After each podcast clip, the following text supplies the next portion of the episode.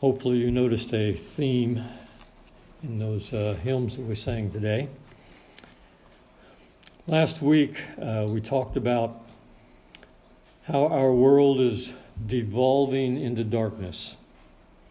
But we, as followers of Jesus Christ, not only see the light of Jesus at the end of the tunnel, that is at the end of the world, but we have the light of life within us. The light of Jesus in us.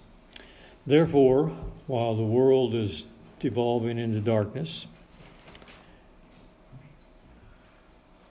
we should not despair nor fear, because the darkness cannot overcome the light.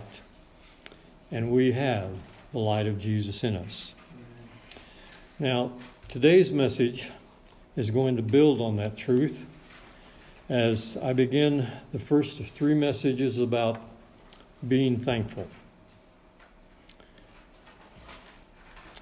And I've entitled this message today, The Gratitude Attitude. And actually, I'm going to carry this through the next three messages. Uh, and I'm subtitling it, uh, God Wants You to Be Thankful. Now, I'm going to tell you up front that this morning this is going to be short and sweet. I know it's going to be short. I hope it's going to be sweet. Our text this morning is taken from First Thessalonians chapter five, verses sixteen through eighteen, which reads, "Rejoice always, pray without ceasing, in everything give thanks, for this is God's will for you in Christ Jesus."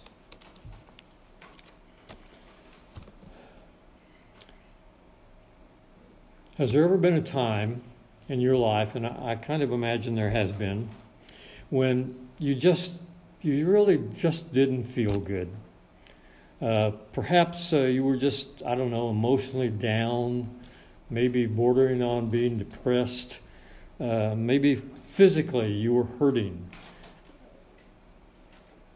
For whatever reason, you just were not feeling good. And someone walked up to you and said, "Smile."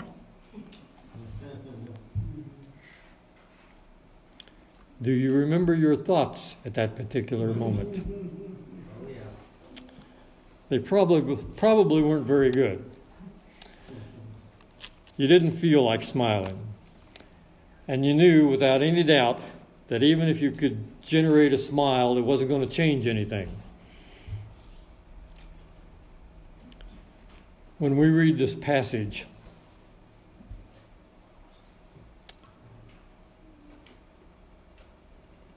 there might be a tendency to react in much the same way. Sure. Pray, that praying part, that we can handle that, although we're we're not sure about the without ceasing part of it. But that part about always rejoicing and giving thanks in everything, well, we might kind of feel like that's not really living in reality. After all, the world is devolving into darkness. Bad things happen. People are mean-spirited, evil even. We get sick. And evil is ever encroaching into our lives, and we have to deal with it. It affects us. Life is hard. So it's a nice biblical verse. Rejoice always, pray without ceasing, and everything give thanks.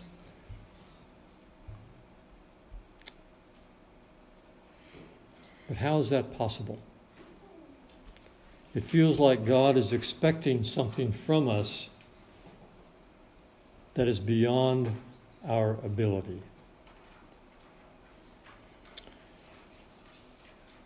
with all that's going on in life, how can I? Rejoice always. Pray without ceasing, and in everything give thanks. That's what we're going to look at. Let's pray. Our Heavenly Father, we believe your word, and yet sometimes we find it confusing. Sometimes we don't understand. But Father, we trust that your word is truth.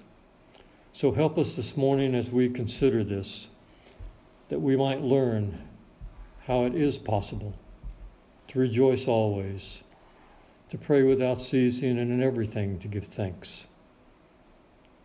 We ask that, Father, in your Son's name. Amen. So,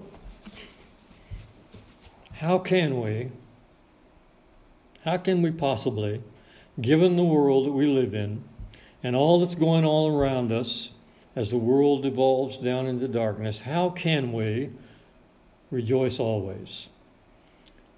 How can we pray without ceasing, and in everything give thanks? Actually, the answer is very simple. In fact, I can sum it up in one word: context.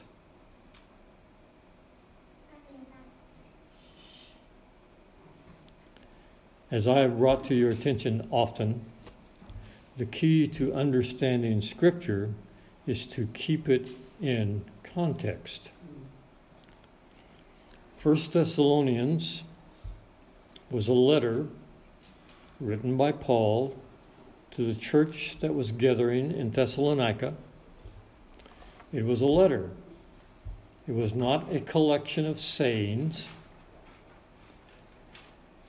So to lift this sentence, and by the way, that is a sentence, even though it has arbitrarily been divided into three verses, it is a sentence.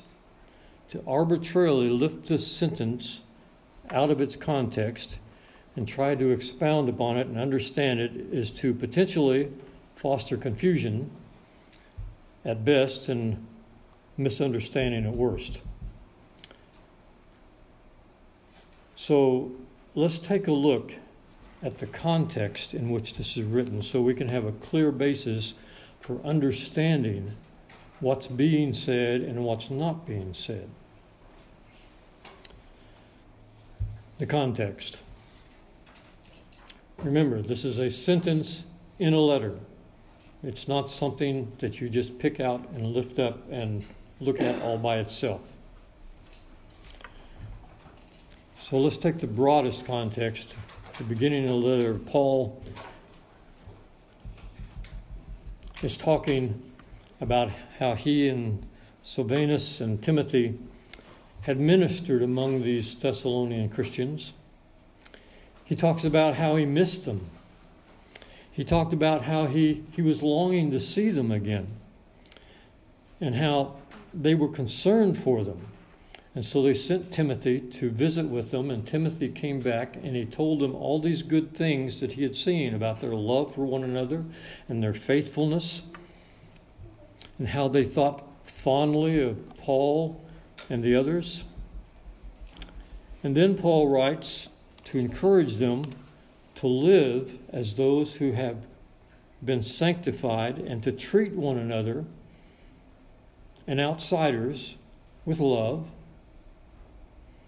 And then he begins to remind them of something that is the immediate context of that sentence. And it begins in chapter four, in verse thirteen. And I'm going to read this whole section this morning.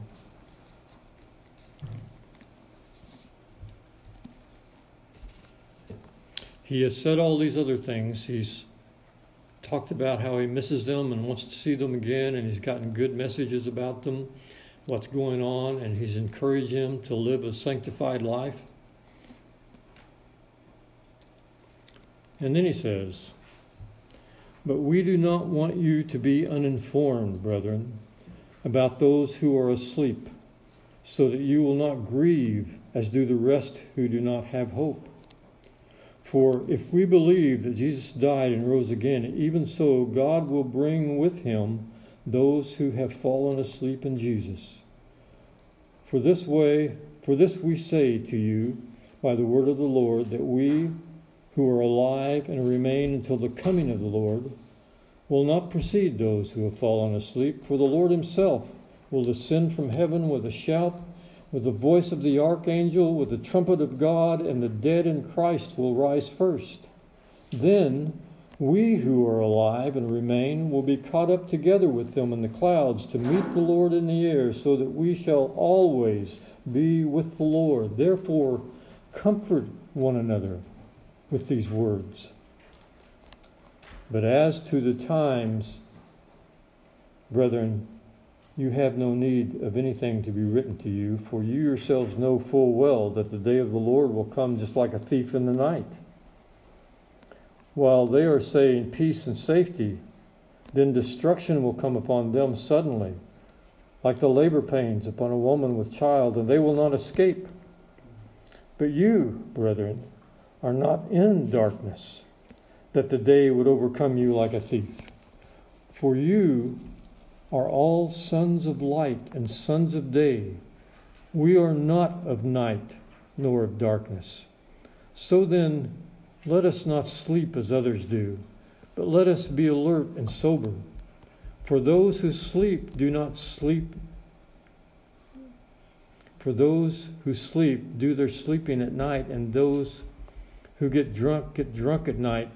But since we are of the day, let us be sober, having put on the breastplate of faith and love, and as a helmet, the hope of salvation. For God has not destined us for wrath, but for obtaining salvation through the Lord Jesus Christ, who died for us, so that whether we are awake or asleep, we will live together with him. Therefore, encourage one another and build up one another, just as you also are doing. But we request you, brethren, that you appreciate those who diligently work among you and have charge over you in the Lord and give you instruction, and that you esteem them very highly in love because of their work. Live in peace with one another. We urge you, brethren, admonish the untrue, the unruly, encourage the faint-hearted, help the weak, be patient with everyone. See that no one repays another with evil for evil, but always seek after that which is good for one another and for all people. Rejoice always, pray without ceasing, and in everything give thanks, for this is God's will for you in Christ Jesus.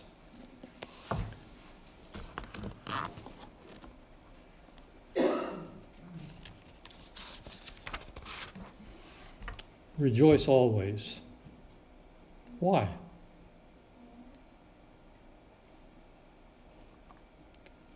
Because Jesus is coming. Rejoice always because he's coming for you. Rejoice always because you belong to him. Rejoice always because you do not belong to darkness. You belong to light. Yes, there is darkness. Yes, there is evil. And yes, it's all around you, but rejoice. You are not destined for God's wrath. You are destined for salvation. Rejoice. Encourage one another to rejoice. Don't be dragged down by focusing on the negative, the dark, the evil in the world around you. Focus on the light. The darkness cannot overcome the light. And you have the light within you. Rejoice always. Don't fear. Don't doubt. Don't let the world turn your eyes from the truth. Rejoice always. Jesus is coming again, and he's coming for you. Pray without ceasing. How? How can you pray without ceasing? And, and what are we supposed to pray? Are we being told to just constantly keep a prayer list in our minds and just be praying through that list of every moment of every day? Well, no. For one thing, that's not possible. We're living our lives every day.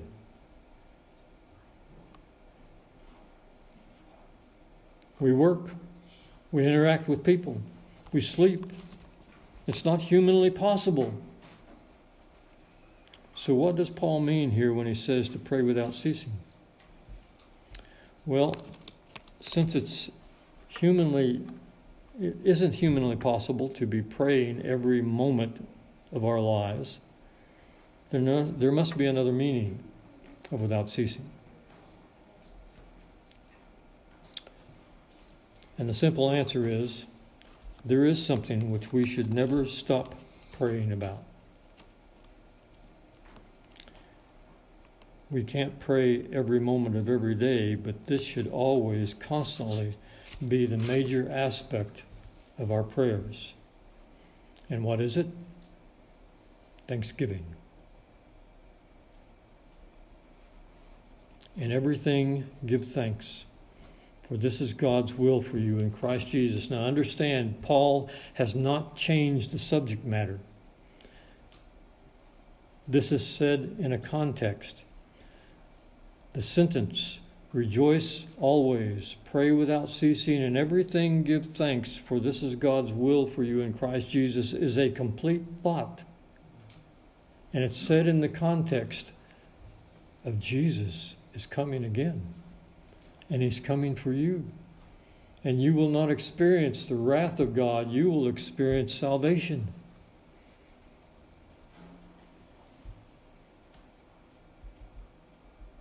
You belong to him. You do not belong to darkness. You belong to the light. Yes, there is darkness. Yes, there is evil. And yes, it's all around you. Rejoice always. And pray without ceasing, and everything that's going on, give thanks for what God is doing. He's not saying give thanks for everything. He's saying give thanks in everything, in the midst of everything that's going on. Never cease to give thanks. You belong to Jesus. He's coming for you. You'll not see his wrath. You'll see his salvation. Rejoice always. And pray without ceasing. In everything give thanks. Regardless of the darkness, the evil, the world that is around you, in the midst of it all, you can and should never stop giving thanks to God for what he has done for you in Christ Jesus. You know, it is so easy to live life with negative eyes, because there is so much negativity around us. And being negative is so easy to do. But it's a trap. Because if you look at life with negative eyes, it traps you. And that's all you see. Paul is saying to these Christians in Thessalonica, don't let your eyes be turned to the darkness. Don't focus on the negative. Don't focus on what's bad. Yes, it's there. It's all around you, and it may in some ways affect you. But remember, it doesn't have power over you. You belong to Jesus. He's coming for you. He's going to take you home. And God's wrath, it's coming too. But you will not experience God's wrath because you belong to Jesus. God wants you to live with an attitude of gratitude. God wants you to be thankful. We're going to sing this closing song, Give Thanks. We're probably going to sing this for the next three weeks because we're going to focus on this being thankful. Let's stand and sing it together.